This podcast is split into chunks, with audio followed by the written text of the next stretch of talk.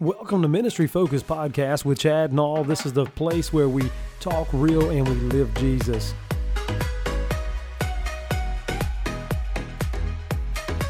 Hello and welcome to today's podcast. My name is Chad Nall, and I have a question. The question is How many have cried out this very phrase once or more in their life? Lord, help me. Lord, help me. The scripture today we'll be doing our reference from is Matthew chapter 15. We'll be looking at verses 21 through 28. Listen to what the Word of God says. Then Jesus went thence and departed into the coast of Tyre and Sidon. And behold, a woman of Canaan came out of the same coast and cried unto him, saying, Have mercy on me, O Lord, thou son of David. My daughter is grievously vexed with the devil. But he answered her not a word. And his disciples came and besought him, saying, Send her away, for she crieth after us.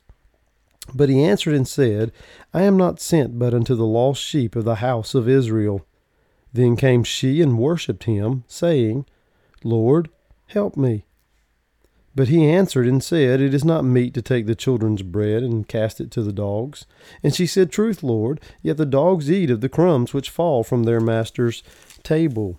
Then Jesus answered and said unto her, O woman, great is thy faith. Be it unto thee even as thou wilt. And her daughter was made whole from that very hour. Lord, help me.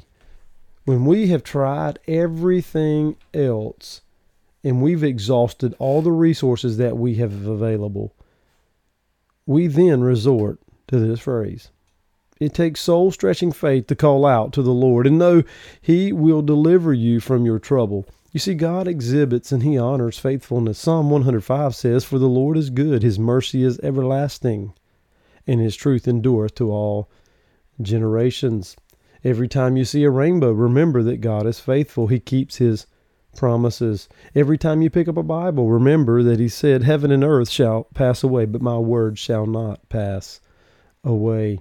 Every time you partake of communion, every time someone answers the invitation, remember that he said, Lo, I am with you always, even unto the end of the world. And when you stand on the brink of death, remember his promise In my Father's house are many mansions. If it were not so, I would have told you. I go to prepare a place for you. And if I go and prepare a place for you, I will come again and receive you unto myself, that where I am, there ye may be also. And whither I go, ye know, and the way ye know. Can I tell you this? Can I tell you this morning, our God is faithful even when we are not. So as I draw your attention back to the text this morning, in Matthew 15, I want you to notice some things about this Syrophoenician woman. First, I want you to notice her obstacles. Let me say this morning, this woman did not place these obstacles on her life. These obstacles were not against uh, were not against her by her own doing. However, she had to overcome them anyway. You know, many of us have obstacles in our life. You may uh, be going into work today, or maybe you're going to a doctor's appointment today. Maybe there's going to be an obstacle that is in your way.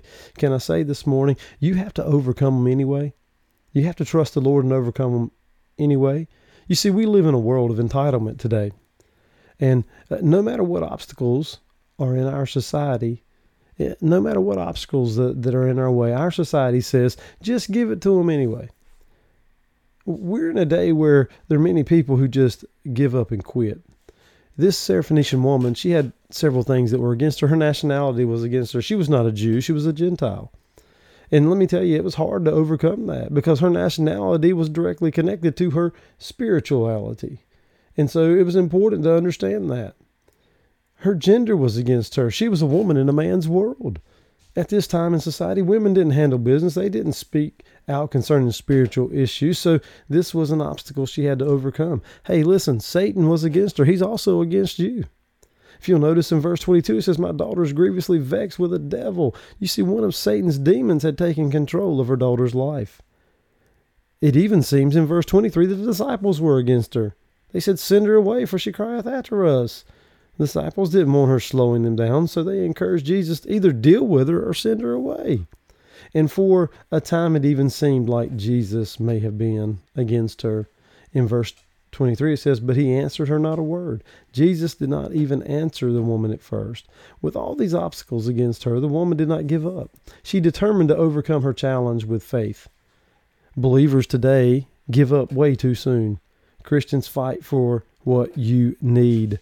Husbands fight for your wives. Wives fight for your husbands. Parents need to fight for their children. We don't give up. We don't quit. We fight. When we operate in faith, the problem is always smaller than your God. Always smaller than your God. But then we see that Christ had some responses to this woman. First, he was silent. In verse 22, uh, you know, it, it's amazing that Jesus did not speak to her. He would not say a word unto her. You see, this the, the issue was the Gentile woman approached Jesus in the wrong way. She approached him on Jewish terms by calling him son of David. Gentiles are not saved by first coming uh, becoming Jews, so Jesus did not respond to her at all. Of course, this title did reveal her faith in him as the Messiah of God, for son of David was the name for the Messiah. Since she came to him on Jewish terms, he was silent. However, he knew her heart, and even his silence encouraged her to continue asking. She also refused. Look in verse 23. When Jesus failed to answer her and she persisted with her appeal, the disciples urged Jesus to send her away. They seemed to be asking, Lord, why don't you just go ahead and help this woman? She isn't going to give up until you do something. Jesus' response to the disciples in verse 24 Jesus was saying to his disciples, I'm not sent but unto the house, the sheep. I'm not sent but unto the lost sheep of the house of Israel. He had come to offer to his own people the kingdom promised through David centuries before.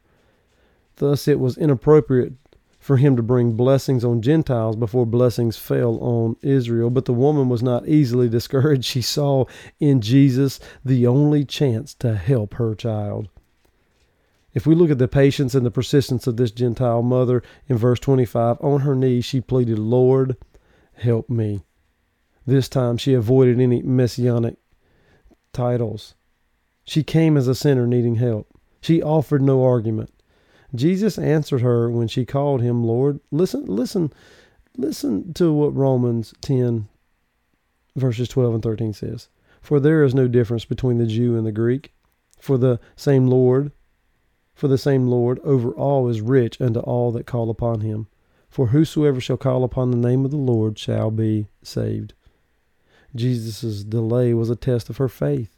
Look at his rebuke in verse 26. He, uh, listen, we, we see his reply. Jesus did not call her a dog the way the Pharisees would have addressed the Gentile. The Greek word means a little pet dog, and not like the filthy mutts that ran the streets and ate the garbage. The children referred to here, of course, is the people of Israel. Jesus was not playing games with the woman, nor was he trying to make the situation more difficult. He was drawing out of her a growing response of faith. Because if you notice in verse 27, she immediately seized on his illustration about the children's bread, which was exactly what he wanted her to do. We may paraphrase her reply Listen, it is true that we Gentiles do not sit at the table as children and eat the bread, but even the pet dogs under the table can eat some of the crumbs. Man, what a tremendous testimony of faith. We need some crumb snatching faith as believers today. Listen, he rewarded her faith. It was that crumb snatching faith that Jesus acknowledged. Notice how he responded in verse 28. He immediately healed her daughter. It was worth, listen, it's worth saying that both of the persons in the Gospel of Matthew who had great faith were Gentiles the Canaanite woman and the Roman centurion. In both cases, Jesus healed the one in need from a distance. What an indictment against the Jews that the two people Christ commended for their great faith were both Gentiles.